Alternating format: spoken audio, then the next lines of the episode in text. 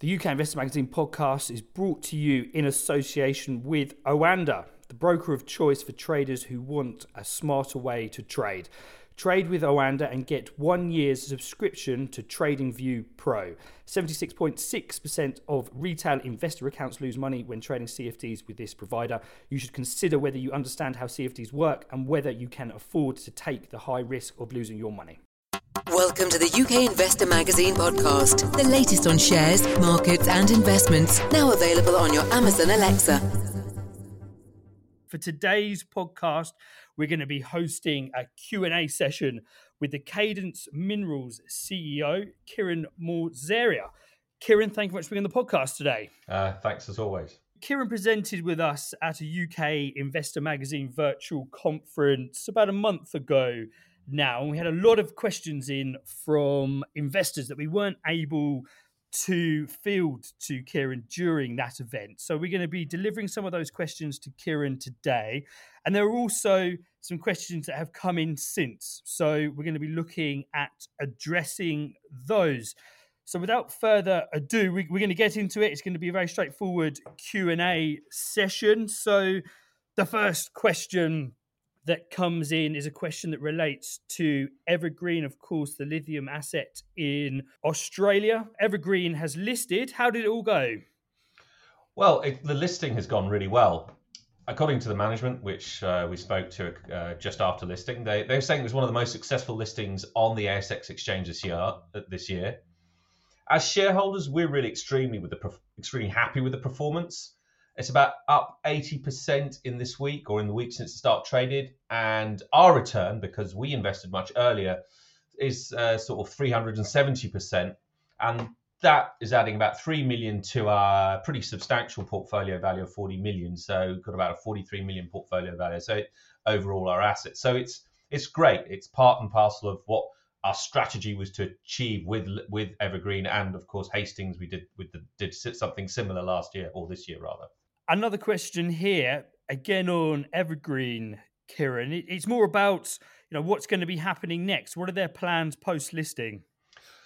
Yeah, so obviously you can read the prospectus, um, and obviously we had spoken to management. We understood those plans, and and, and they've helpfully released a presentation um, which is available on their website. And we'll be updating our website to reflect some of these uh, aspects. But in essence, Evergreen has three assets that it's progressing on and you can see from the prospectus what they're planning to do, what doing, and they've helpfully released a, a pretty informative pre- little presentation, which really shows their strategy over the next four to five months. So they've got three projects: the Bynoe, uh, Fortune, and Kenny.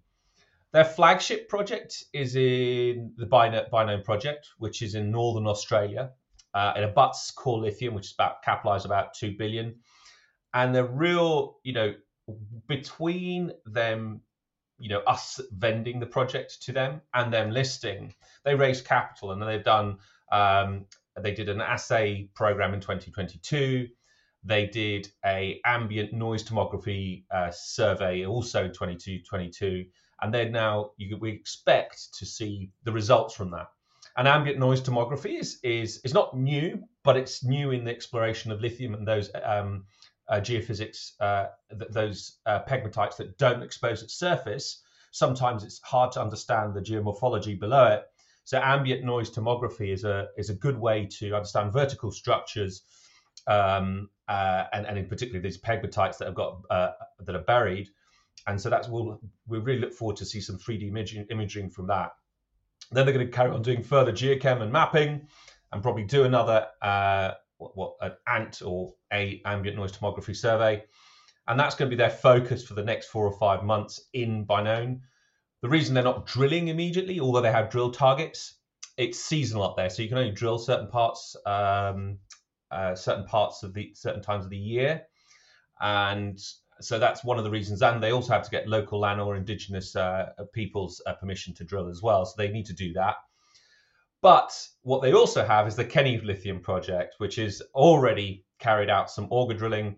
It's in a well-known lithium province, and so we should get the assay and interp, interp of the auger program, and then hopefully they start their maiden drill program on that asset. So they have the ability to be drilling on one, still carrying out some remote sensing, early exploration targets there.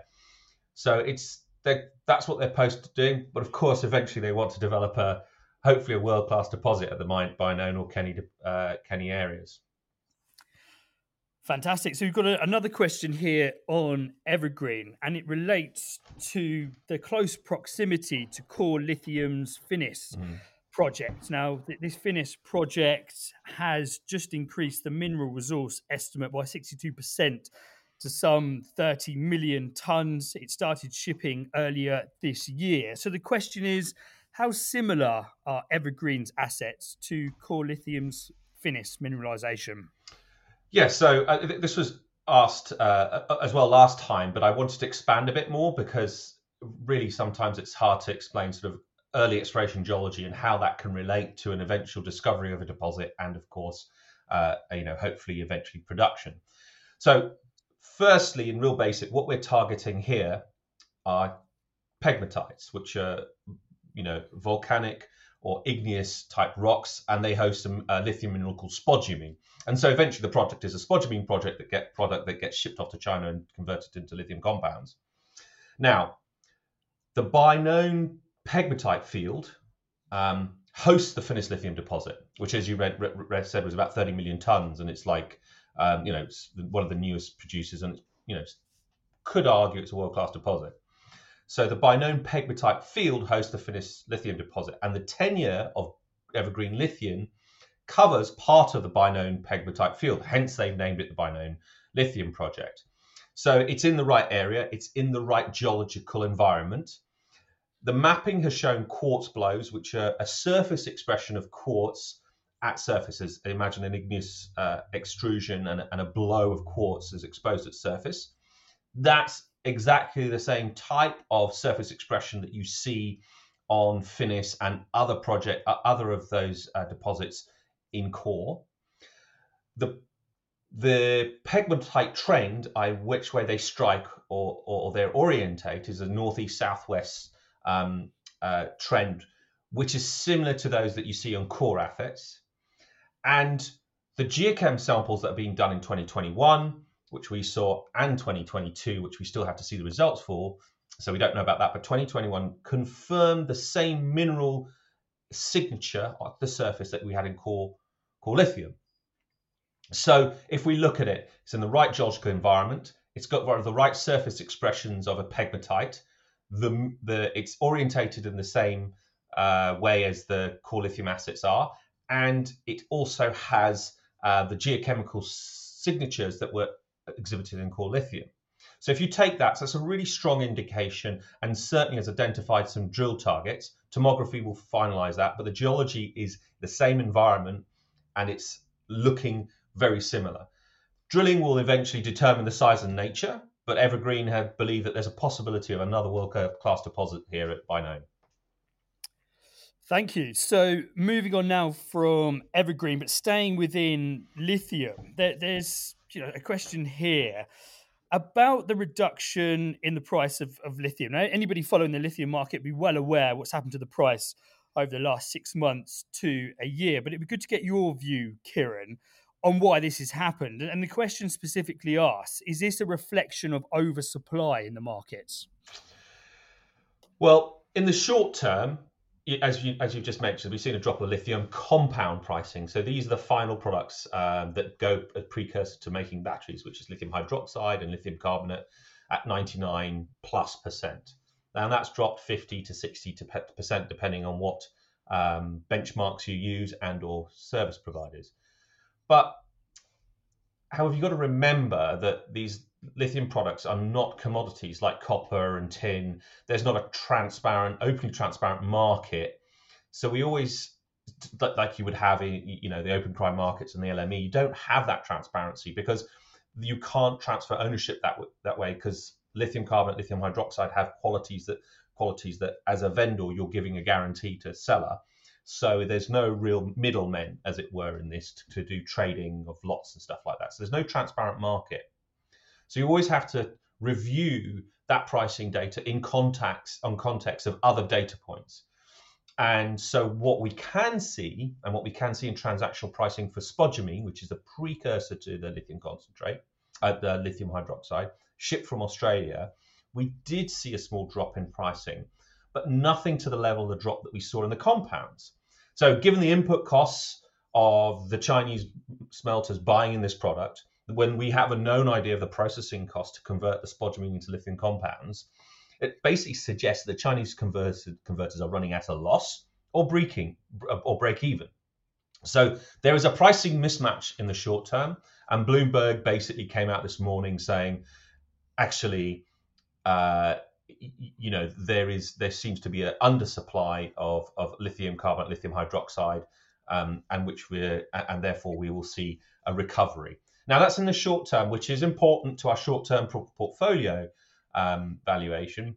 Um, but ultimately, we want to see what is the long term for these assets. Well, I think we've always talked. Of course, we know where this is. The majority of the demand that we see that's clear is in the EV sector, and you know you keep on seeing news flow that suggests more penetration in the EV sector. So long, t- so for example, the EPA in the USA, USA, um, the EPA in the USA came out with significant changes to the emission regs, which Benchmark Minerals estimate that there'll be a further 78 percent requirement in terms of battery in terms of batteries in their forecast by, for 2032, which of course means a demand on battery metals. You've got to imagine how quickly it's been growing. Since 2018 to 2023, there's been a 500% increase in the amount of battery capacity. So we're seeing the demand drivers, but are we seeing the supply and the investment of supply? And our frank answer has always been no and continues to be no, because various people talk about what they need in terms of investment. We're talking, um, you know, benchmark estimates about five trillion dollars of uh, uh, two point five trillion dollars of investment in the mining sector to feed the demand, and it's not happening, and therefore it will continue to be constrained, and therefore either our view has been that you know EV penetration will plateau 20 30% by 25 27 unless we invest now and fast.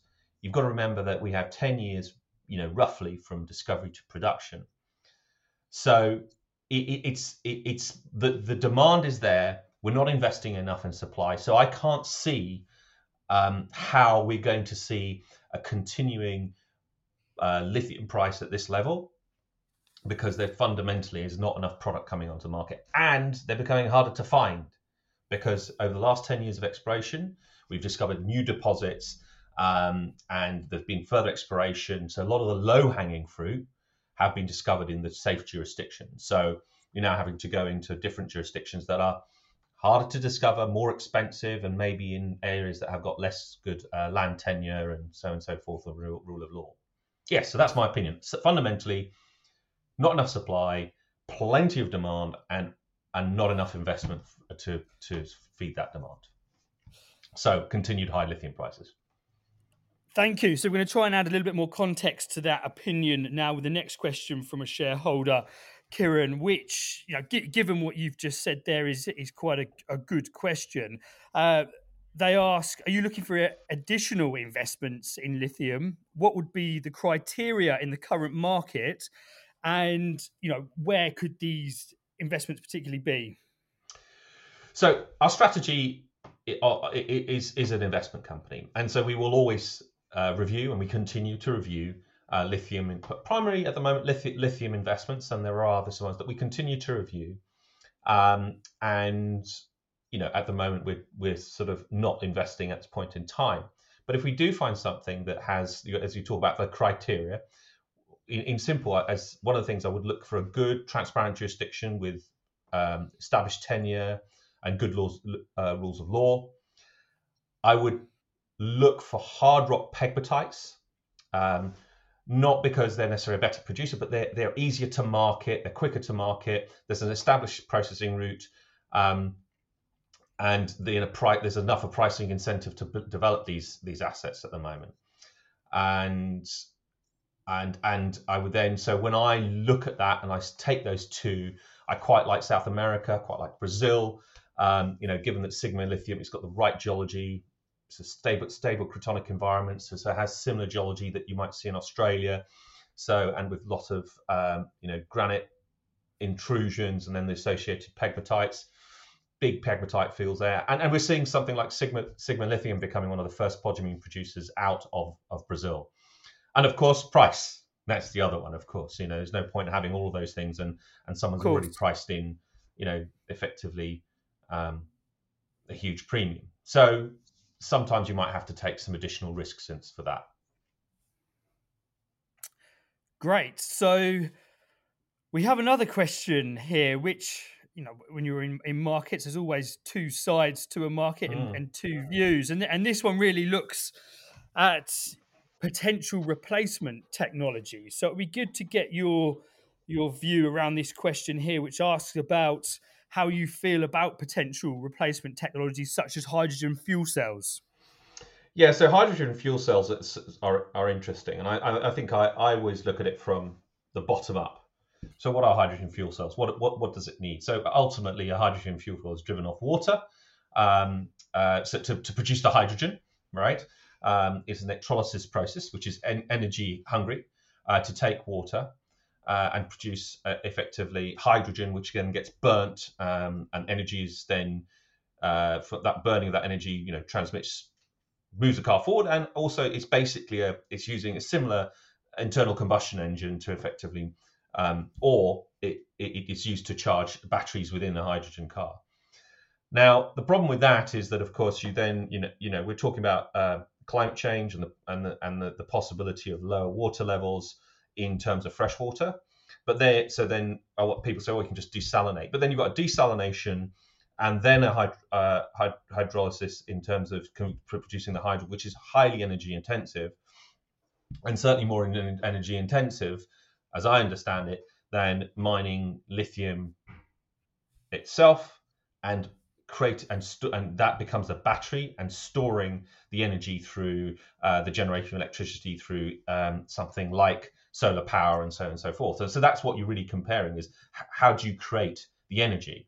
Um, and, and I so I, I don't see them as replacing. So it's one I think it's more energy intensive uh, it's you're you're getting a depleting resource, which is effectively water and salt water, um, and and also you have the issue of infrastructure of storing these hydrogen fuel uh, hydrogen in, in certain petrol stations and so on and so forth. So there's a lot of build out. That said, I can see them replacing or being part and parcel of the solution for long haulage trucks. So something like that, where they you you, you effectively have a hydrogen fuel cell charging batteries is what they do anyway at the moment and then those batteries still drive the vehicle so smaller batteries in sort of uh, vehicles that drive really long distances and then have the space to so so sort of trucks across america uh, you know across europe and so that's sort of that's right but for the ev vehicle um, you know for the for the for the sort of mum and pop driving kids to school and doing short distances in sort of europe and the uk I can't see a replacement uh, for lithium ion batteries, uh, full stop. So th- there's a question here, and this is quite a broad one around the the, the actual EV um, vehicle market. Of course, there's lots of changes that are going in. There's lots of new lines that are coming in. There's different technologies that's being um, developed. I mean, what what do you feel from your point of view will be the impact of what you're seeing at the moment on the longer term forecast of how this market's going to play out, and of course, demand for uh, lithium and you know potential replacements. You know, fr- from a specific EV standpoint, how do you see that uh, progressing in the coming years? So, uh, I suppose the holy grail with with with EVs, um, because that's what they're really good for, is because they've got very low uh, maintenance costs. They can drive, you know, hundreds of thousand kilometers with very low maintenance. So their cost of maintaining is sort of 10x lower than um, uh, you, know than a sort of internal combustion engine. Is then utilizing sort of the AI uh, aspect for self-driving vehicles. Um, and, and, that's a longer view. And I'm assuming that we've sorted out the lithium problem. We've sorted out all these other issues that go along there, and specifically uh, things like supply of materials, manufacturing processes, and regulations in, in, in, that. But I can see AI being the next catalyst to drive um, EV penetration to the levels of uh, of you know going towards that sort of magic hundred percent where or ninety nine percent or ninety percent Um, and also, I can see a huge boost in economy. And this is not uh, this is not me saying this. There, there, are several commentators that talk about this because suddenly, why do you need a car that sits in your drive most of the time of the year with probably a 90, you know, 10 to 20 percent utilization rate when you can order an AI and which you're paying for on a lease basis or whatever, which you, you know costs you money and that's money's capital just tied up, sort of depreciating on your on your on your doorstep. When you can have effectively artificial artificial intelligence driven cars that take you locally around the place, take kids to school, and um, you know, and are at a ninety percent um, uh, utilization rate. Where and then you have less car parking, more availability of space for for housing. You know, effectively, personally, you have a huge amount more income because you're not leasing one or two vehicles, etc., etc. Um, so you know that's the longer term, really long term view if you want to push it out that far. Um, uh, but uh, you know, I, I said I, I, think I foolishly maybe said that that would be I would not be teaching my younger daughter to drive. Um, I still think just because of regulation, uh, I still think my younger daughter will still need to learn to drive. So I think it's in my lifetime, but uh, probably at the tail end of it. Yes, yes, we, have had a few people on from the uh, AV autonomous vehicle markets on on recently, and they they certainly shared that view. Kiran. So we obviously spoke about the, the lithium side of things, but we're going to move on to an area of your portfolio now, uh, which we haven't touched on so far, which is the rare earth market. And of course, you have a number of investments within that area. But let, us start again by looking at the bigger picture here and, and how the rare earth market has has performed and, and maybe some particular rare earths that has has uh, stood out for you. So, it, it, you know, we invested on in the rare earth market, and they're not rare; they're just called rare earths because that's where they appear on the periodic table. Uh, on, on neodymium, praseodymium, uh, because those are the two uh, rare earths that effectively are needed for um, you know, the, the, green and, uh, and EV electric revolution. So we focused, and that's where our investment is in in Hastings uh, Technologies, where we had a, a concession uh, that we had 30% off. We swapped out into equity into Hastings, um, and there are. but what we've also seen in within that market, especially the pricing of uh, the the basket of neodymium and, and, and other elements in that, is we've also seen a drop in price off that over the last uh, three or four months. So, you know, we've seen both the lithium pricing and, and, and the neodymium, uh, praseodymium, and that basket of heavy uh, of rare earth metals that are used in uh, new technologies, a drop off in the price, uh, and, and, that's again probably through this, uh, you know, whether that be a, a, true pricing or it's it's it's uh, sort of market speculation, and certainly some of that. Um, we we, we were not quite sure. But ultimately, if we, you know, the thesis, the primary thesis that electric vehicles are going to penetrate, we don't have enough supply. Therefore, these products and these things like these rare earth metals and lithium will be in demand. So pricing should move uh, northwards uh, and certainly shouldn't go much further south, um, uh, given where we are. So I still, although it's performed not so well in the last um, uh, three or four months. It's gone back to its level maybe in June last year. So um, uh, yeah, so it hasn't performed well, and that's really, I, I suppose, reflected in the performance of our, our, investments as well. There, we did have a few questions around rare earths, and we've amalgamated them in, into one here, and it, it's really your assessment of your investments mm. at the moment, given what you're seeing out there in the market and the price movement that you're seeing there. I mean, what's your general feeling around your portfolio holdings at the moment? Well, as I just said, uh, both in the rare, both the lithium pricing has come come down in the short term, uh, and we've explained just beforehand why we think that's incorrect uh, in terms of lithium hydroxide, lithium carbonate, and we're seeing we should see a rebound on that. And the same has happened in the rare earths, those basket of metals that we just talked about, those rare earths that are used in the EV sector and uh, permanent magnets. So as a result of that, I think we're also seeing a reflection in our portfolio because ultimately changes in rare earths uh, or ch- uh, uh you know changes in lithium pricing in the short term has a short-term impact on NPV of the projects, even though they're not in construct, not being um, there are some of them, one of which is in construction, but even though they're not in production, the, we see a, a, drop in value, and that's what we've seen with both Hastings Technologies um, and European Metals Holdings which uh, and some of our smaller public uh, companies that we hold, their price has gone down. But ultimately, the thesis still remains the same that in order to get the penetration and the government mandated emission targets in the US, for example, we need more raw materials. Uh, I reiterate benchmark's estimate $2.5 trillion worth of investment in the mining sector to achieve these targets. So ultimately, you've got state mandated requirements, whether it be EU, the United Kingdom, the US, US one of the big, one of the biggest consumers of the single country of vehicles.